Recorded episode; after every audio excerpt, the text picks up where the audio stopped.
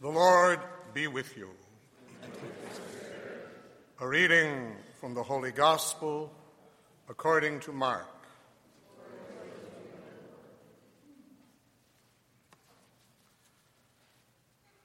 As Jesus was leaving Jericho with his disciples and a sizable crowd, Bartimaeus, a blind man, the son of Timaeus, sat by the roadside begging.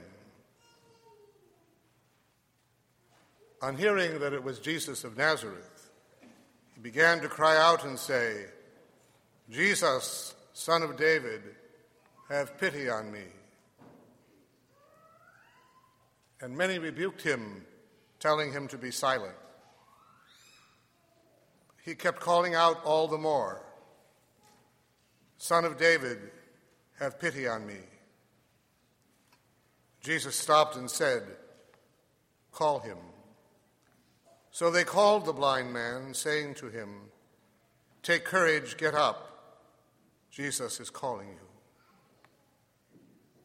He threw aside his cloak, sprang up, and came to Jesus. Jesus said to him in reply, What do you want me to do for you? The blind man replied to him, Master, I want to see.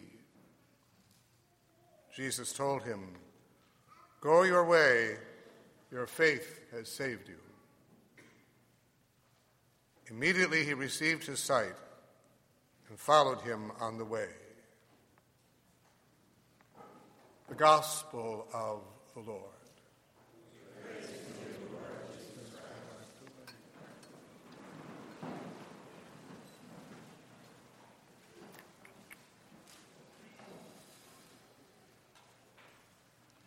Over the last weekend, the students at St. Thomas More Academy put on a play. It was Shakespeare's A Midsummer Night's Dream. It was done very well. It's a comedy, even a zany comedy.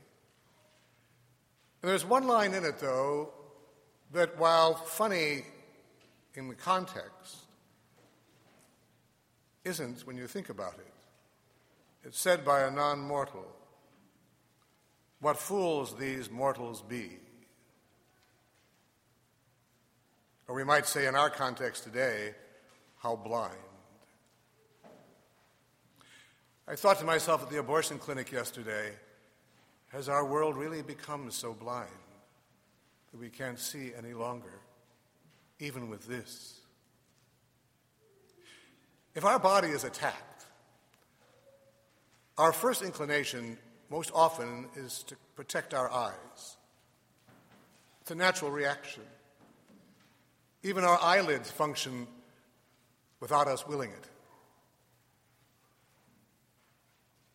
There was a great violinist who died in the 60s by the name of Fritz Kreisler. He was once asked whether he would be willing to lose his sight or his hearing he said if he had a choice, he'd lose his hearing. People were surprised because he was a musician. He said, No, no, I want to see. I can always hear the music in my head. So we come to blindness. We do. This applies to us, this blindness. This man in today's gospel, of course, is a symbol of us all. Although he's given a name, it's not very often our Lord encounters somebody and heals them, and the name is given to them in the scriptures. Usually it's just somebody who comes and goes, as he does. But his name is Bartimaeus, the son of Timaeus. He is sitting by the roadside begging. We know three things about him he is blind, he's a beggar, and he's desperate. But he knows it. He knows that he is blind, a beggar, and desperate. You and I don't always know that even though we are blind, beggars, and desperate. But he does realize it because it's so obvious, it's physical. There he sits, perhaps depressed, even perhaps near despair, until he hears that this man, this person, Jesus of Nazareth, is passing by. He's heard of him, and he's desperate.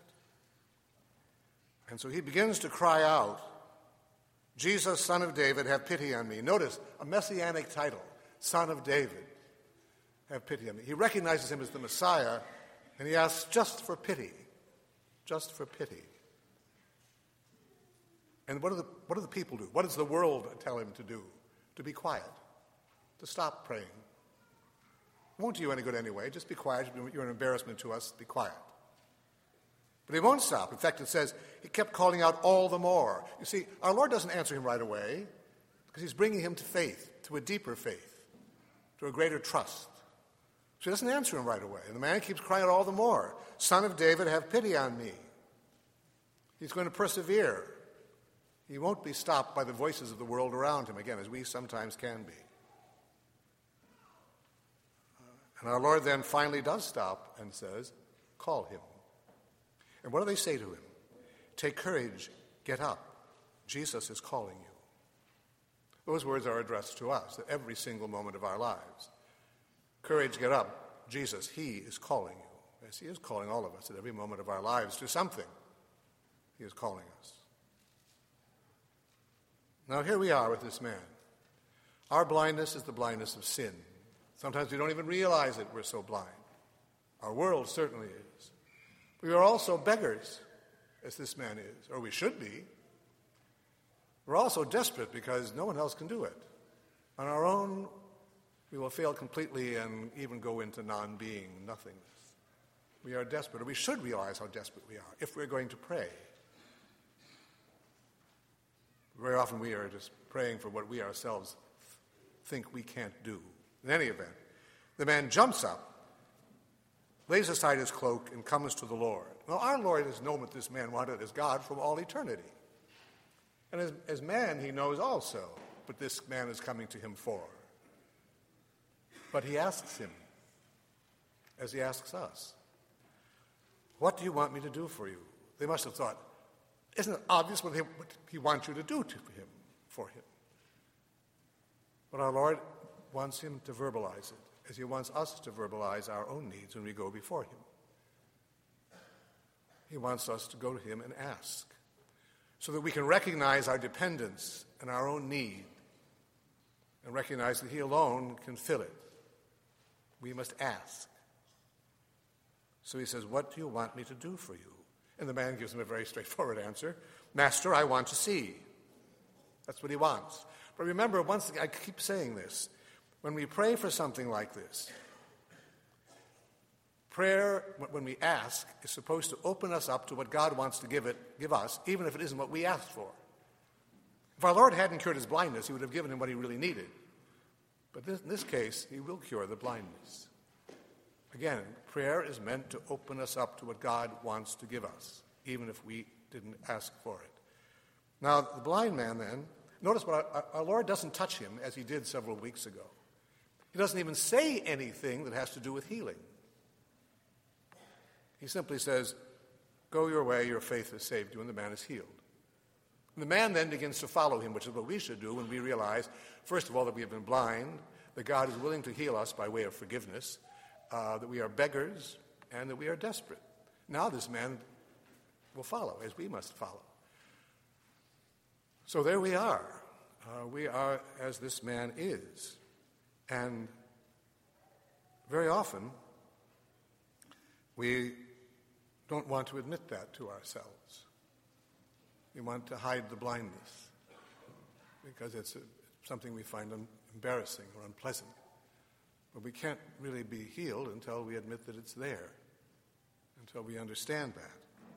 Because our Lord now comes to us in his body and blood to heal us.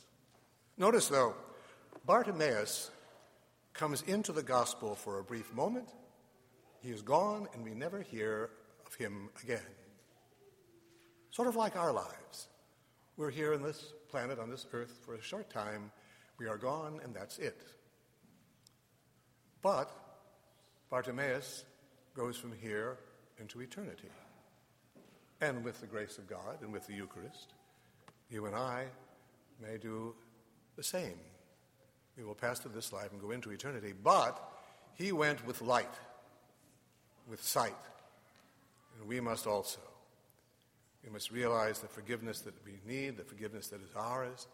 We must go into eternity with that, uh, thanking God for that freedom and thanking Him for that revelation, following Him into eternity.